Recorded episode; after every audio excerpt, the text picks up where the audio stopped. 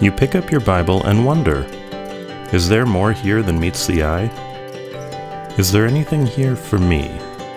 I mean, it's just words printed on paper, right? Well, it may look like just print on a page, but it's more than ink. Join us for the next half hour as we explore God's Word together, as we learn how to explore it on our own, as we ask God to meet us there in its pages. Welcome to More Than Ink.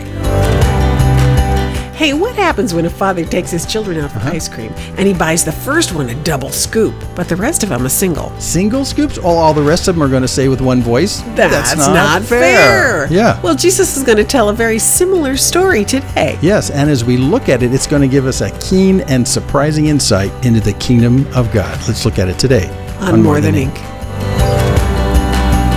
Well, yes, indeed, this is More Than Ink. I'm Jim, And I'm Dorothy. and we're glad you're with us again. We have turned the calendar into autumn, as they say. It is October. Yeah, and so the, so the weather's starting to change. It's kind of it's kind of nice. Have you noticed that the seasons are just long enough that you get tired of them and say, "Yeah, I wish I'm looking for a change," and, And then by the that change time, comes around. we're always ready for the first signs of the next I season. know. What I notice as a gardener is that the flowers, the the color heightens of flowers Yeah, when the yeah, weather yeah. cools down. yeah, so every time of the year it's great. I just I get tired of the previous one. I'm ready to go. Ready to go. I'm ready to go. Yeah. So anyway, well, yeah. Forget the weather. We're in Matthew, and we're and we're reading our way through Matthew. We're up to chapter 20 of Matthew, and uh, Jesus has come down from the north in Galilee. He's on his way up to Jerusalem. Not there yet. He's close. He's very close.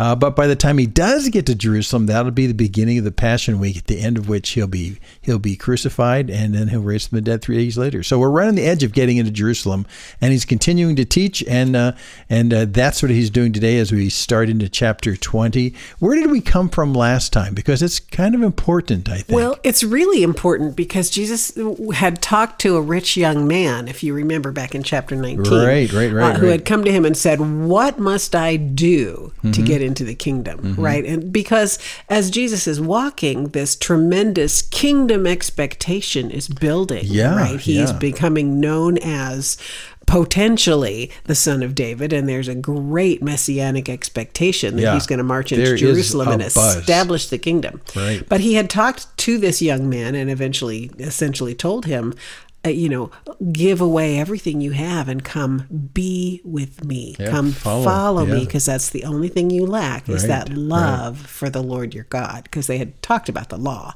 So I don't want to review the whole thing. No. But he has been telling parables about the kingdom Mm-hmm. and people have identified him all along and with increasing um, increasing opportunity as the son of David. Right, So right. and we're going to see that um, next week. Actually, is is when that's so going to since happen so since Jesus and all the people that came down from Galilee are they're coming into Jerusalem for for um, for Pesach for Passover, Passover, yeah. So I, I think they're putting two and two together and saying, you know, the momentum's up there. Jesus is going to walk in and start the kingdom. Here we go.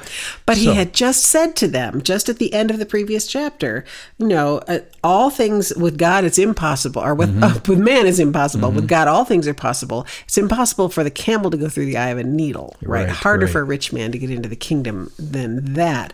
And he had just said, "And many who are first will be last, and the last will be first. Right, right. So he's setting in their minds that the kingdom is not what they think it is. It's not like the world at all. It'll be something upside down, is what he's saying. And Mm-hmm. that was what you just read is the last verse of the previous chapter. Right. We just that's the last verse.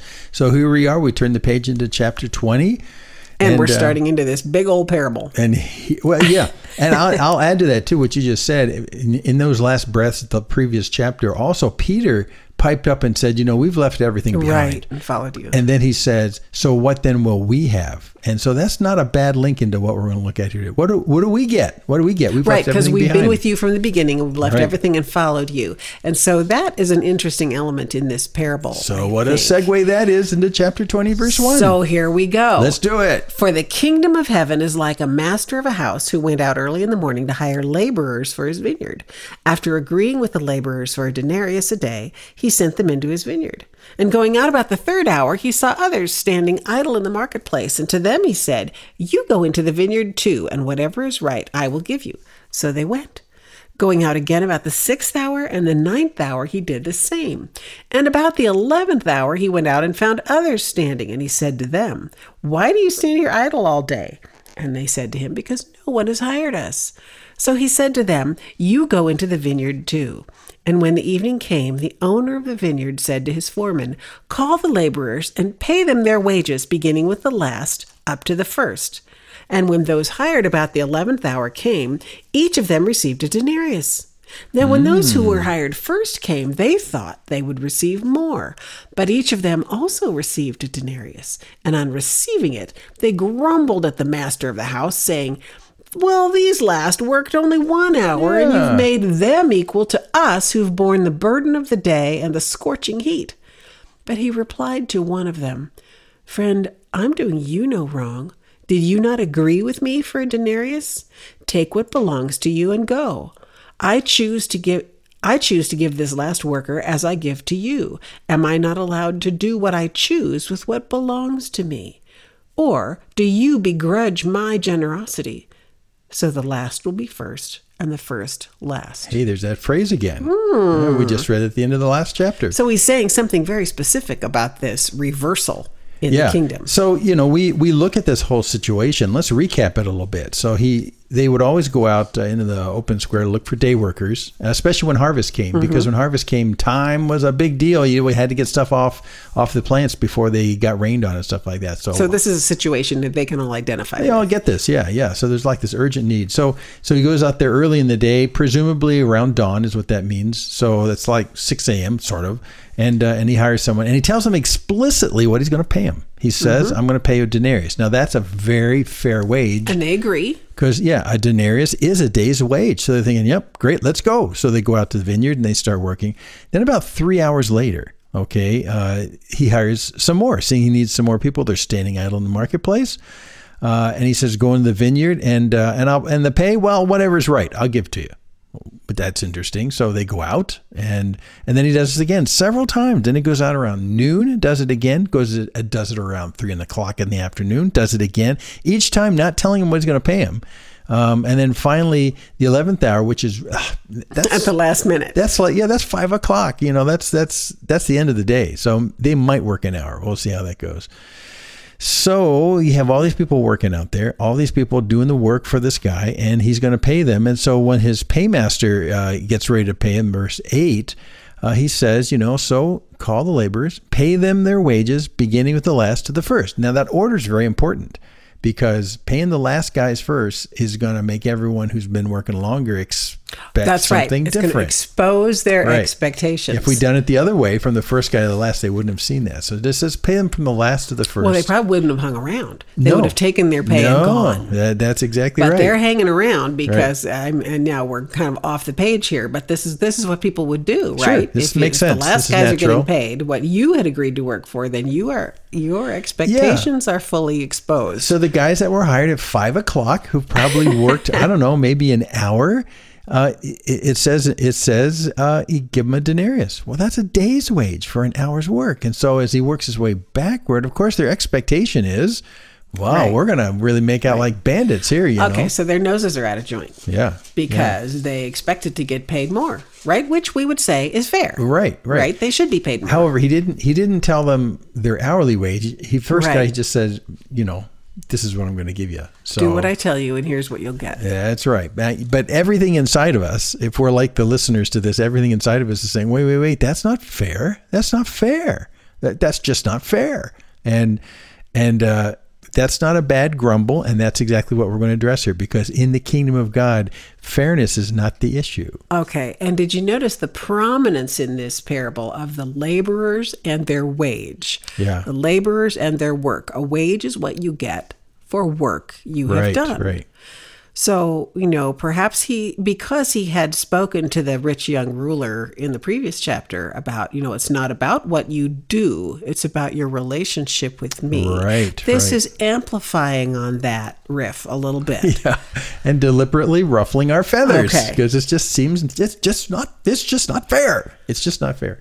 Well, and it's very interesting to me that we can really identify with those guys who expect more because their assumption is what they get paid is based on their work. Yeah. Yeah. But Jesus is telling this parable to tell us something about the kingdom, right? He's already made it pretty clear that in the kingdom, no matter what you do, what you receive is based on his goodness and his grace, not how hard you work or how long you were there. Yes. And yes. that's really what I think is in view here that it doesn't matter when you came in because it's not dependent on you at all. It's not dependent on how much work you do or how long you've been doing it. It's dependent on your relationship and your trust in the master. Yeah, yeah, and and also you notice the uh, the pay is all the same. Right. The benefit is all the same. Right. So you could go as far as to say everyone who benefits to enter the kingdom of heaven gets exactly the same benefit. No more, no less. Okay. Exactly the same. Well, God is a fair paymaster, Yeah. right? If you work, you will get what the wage is for that work. Mm-hmm. But getting into the kingdom is not dependent on your work. No, it's not. For the kingdom of heaven is like a master of a house. Here we go. So we're talking about the kingdom of heaven, getting into the kingdom. And so it's really it has it has no pay scale to it in terms of how much do I have to work? Will I get more? Will I get less? So you could say this this story is about the master.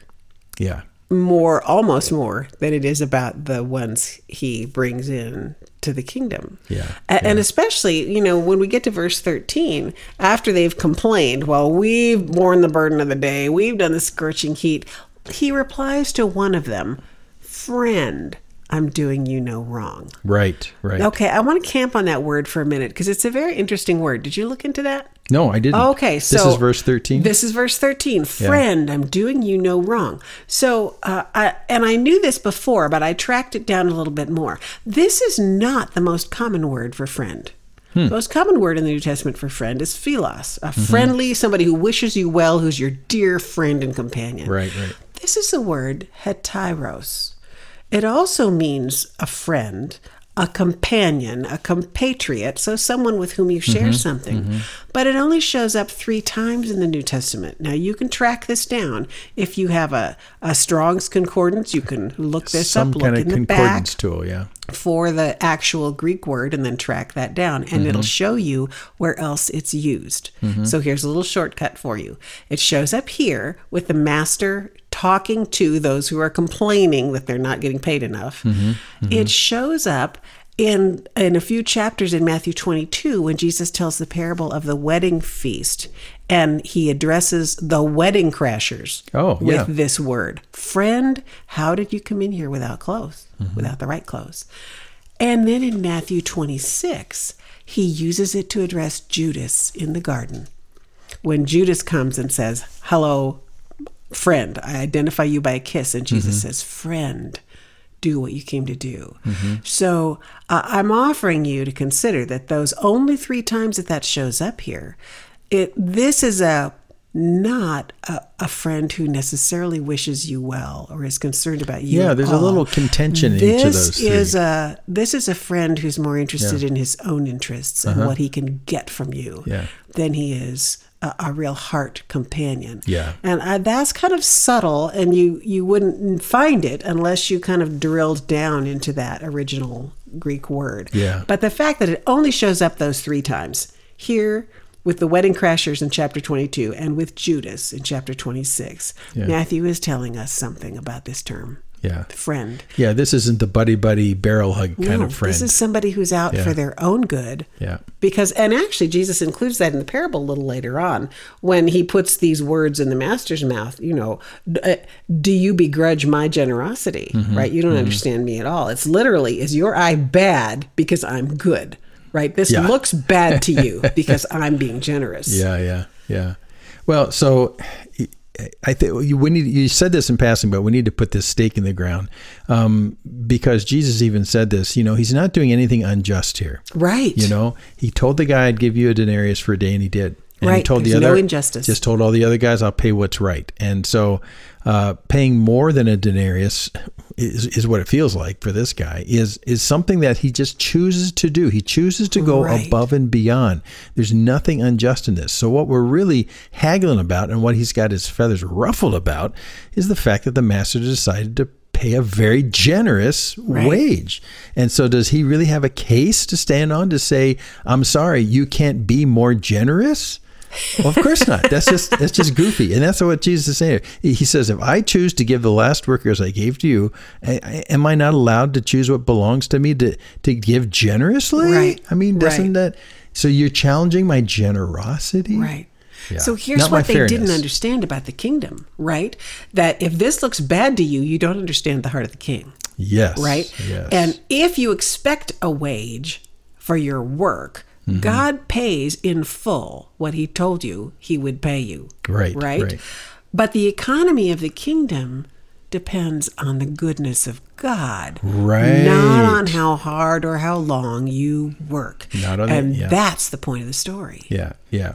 Everything that they receive is based on the the master's generosity, generosity. who he is, and not what they've done.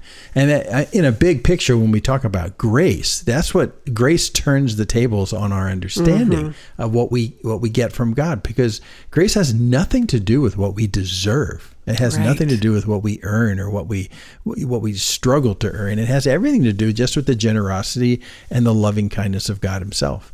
And so when, we talk about grace, that is what the kingdom of God, that's what turns the kingdom on its head from our understanding. That's what ruffles our feathers so much.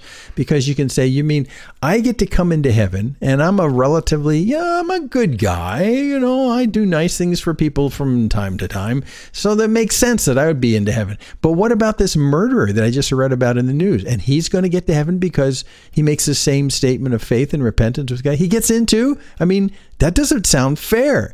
And when you say that, you got to be careful because it's not It's not fair. fair. No, it's grace. It's, all grace. Nobody Yeah. gets into heaven. Nobody is saved by the goodness of their works. That is a repeated refrain in the book Right. of Romans and through other parts of the New Testament. But So- so, but some part of us still feels like that we're more worthy than other people, you know, know. and that's Well, what that's what this that's is. here in the story, isn't it? Because the reason that their noses were bent out of shape is because they were looking at each other and not Mm-hmm. at the master. Right, right. Boy, is that ring true. That's when we get bent out of shape, isn't it? We're comparing ourselves with each other.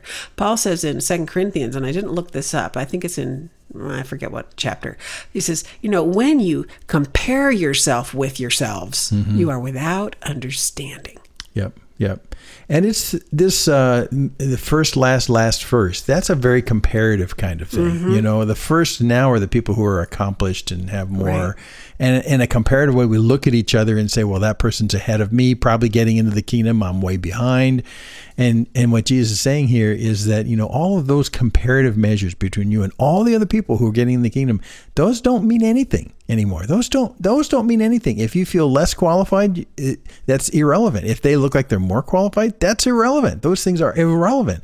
They are all getting the same thing, which is entry into the kingdom, and it has nothing to do with what they've accomplished now. The first, you know, the, the accomplished ones. It has everything to do with how they respond to the master. yeah, everything. It doesn't matter when. Yeah. Right? If you lock eyes with the master and he says, You come, Right, right. you come no matter Yeah. what hour and you know when we get much later in the story of of the crucifixion Mm-hmm. and you know i forget if it's matthew that tells that story that jesus was crucified with a man on his right and on his left and Mm-hmm. one of those men came to faith in his kingdom in Yeah, king yeah. with his dying breath Yep, yep. and jesus says today you're going to be with me in paradise and that's the actual outworking of this parable Yeah, he's literally one of the 11th hour guys. Right. he could not do anything. Yeah, yeah, yeah, yeah. He was dying. He'd been crucified. And if you told people, you know, because of what just transacted on the cross between he and Jesus, he's getting in the kingdom.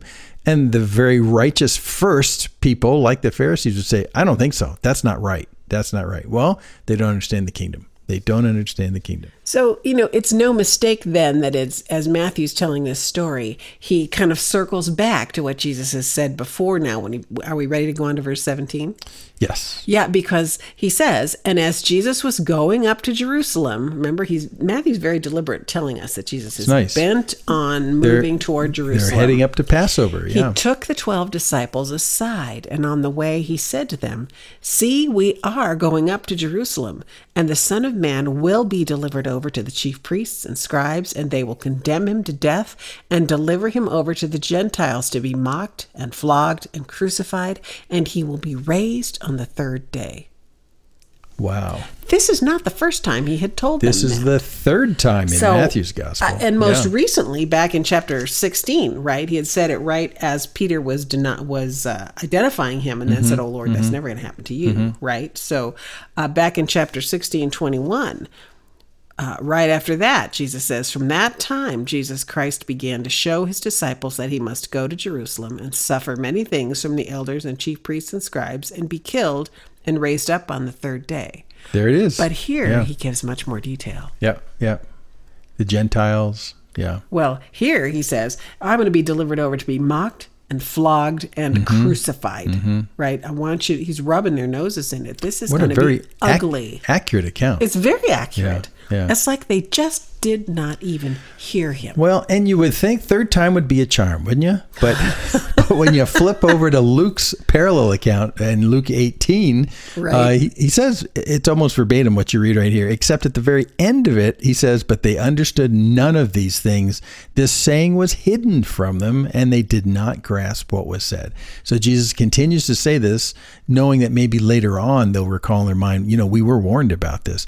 The other thing that Luke adds, which I think is really, really great, is uh, uh, Jesus says, We're going up to Jerusalem, and everything that is written about the Son of Man by the Right. prophets will be accomplished. Matthew doesn't mention that, but but what he does say in Luke is that, you know, what what's going to happen next is the is in the prophets. You can read about it. And it, it dawned on me that this was exactly the same thing that G, the risen Jesus had the discussion with the guys going back to Emmaus.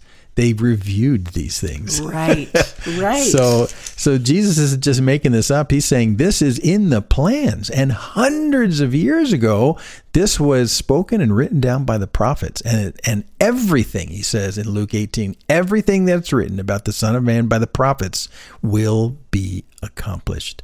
And so here is the purpose of God actually unfolding in front of their eyes so that we're hoping that when they actually get to the crucifixion, instead of them thinking, boy, what a train wreck, what an accident this was, it's not an accident. It was actually predicted hundreds of years before by the prophets. It's true, and actually, you know that that peg didn't drop in the hole for Peter until after the Holy Spirit came. Really, until Yeah, after that's any right. of them. That's right. And when he, I, I'm looking for it now, when he makes one of his famous sermons in Acts, when he says, you know, everything that happened to Jesus. Oh, here it is. It's in Act four.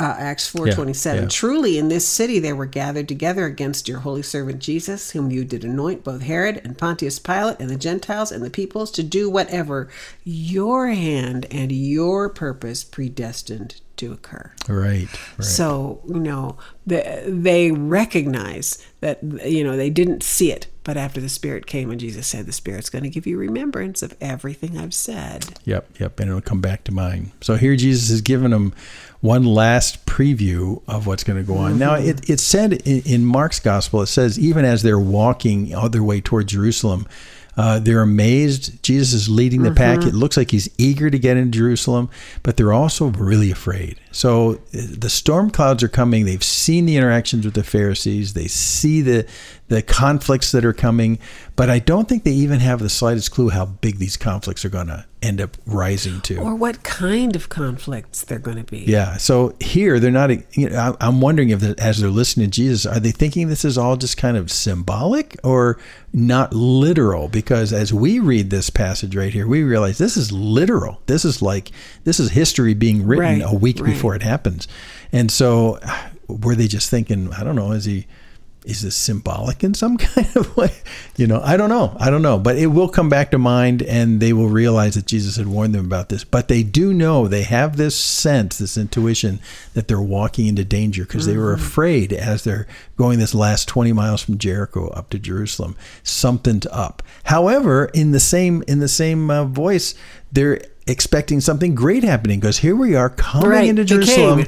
Everyone's coming into Jerusalem for for the Passover. I mean, this is a big deal. A big deal is going to happen, but they're kind of on edge. And Jesus says, "Well, it's going to be bad." and Luke says, "You know, they didn't grasp what was said. They just didn't grasp it." Yeah, took them by surprise. Even still, Well, and they still, as we're going to see in the next chapter, they still didn't grasp the upside downness of the kingdom. Because that's they're right. they're still That's right. vying with each other for position. They're bent out of shape when somebody stakes a claim to a position that's not theirs. We're going to see that next week. Yeah, yeah. Uh, they're still comparing themselves with one another. And so Jesus is going to continue to lean into this. The, the first will be last, and the last so will be first. So they know first. the kingdom is coming. You want to be great, you got to be a servant. Yeah, they know the kingdom is coming. They're all angling for position, and that's where we go next week. In fact, as we come back here in the middle of uh, of chapter twenty of Matthew, that's exactly what's going to be going on. They know the king is going to be on the throne, and they they wonder, you know, who will sit on his right and his left. And so, with a little help from Mama Zebedee. she she will engage on behalf of her two sons, and uh, and this is going to r- wrinkle the nose of So all read the ahead. apostles. Yeah, read this ahead. is coming read up. to So- the rest of chapter yeah, 20. so join us as we come back. We're going to pick it up at verse 20, and uh, and we're going to see exactly what's on their mind, even though Jesus says you won't believe the conflict that's coming that he just told about. So anyway, so I'm Jim. and I'm Dorothy. and we're so glad you're with us. Yeah, again, read ahead because uh, because these these are the interactions that happen as Jesus is marching his way to the Passion Week. So come back and join us next time on More than ink. There are many more episodes of this broadcast to be found at our website, morethanink.org. And while you are there, take a moment to drop us a note. Remember, the Bible is God's love letter to you. Pick it up and read it for yourself, and you will discover that the words printed there are indeed more than ink. There we go. Okay, here we go. This has been a production of Main Street Church of Brigham City.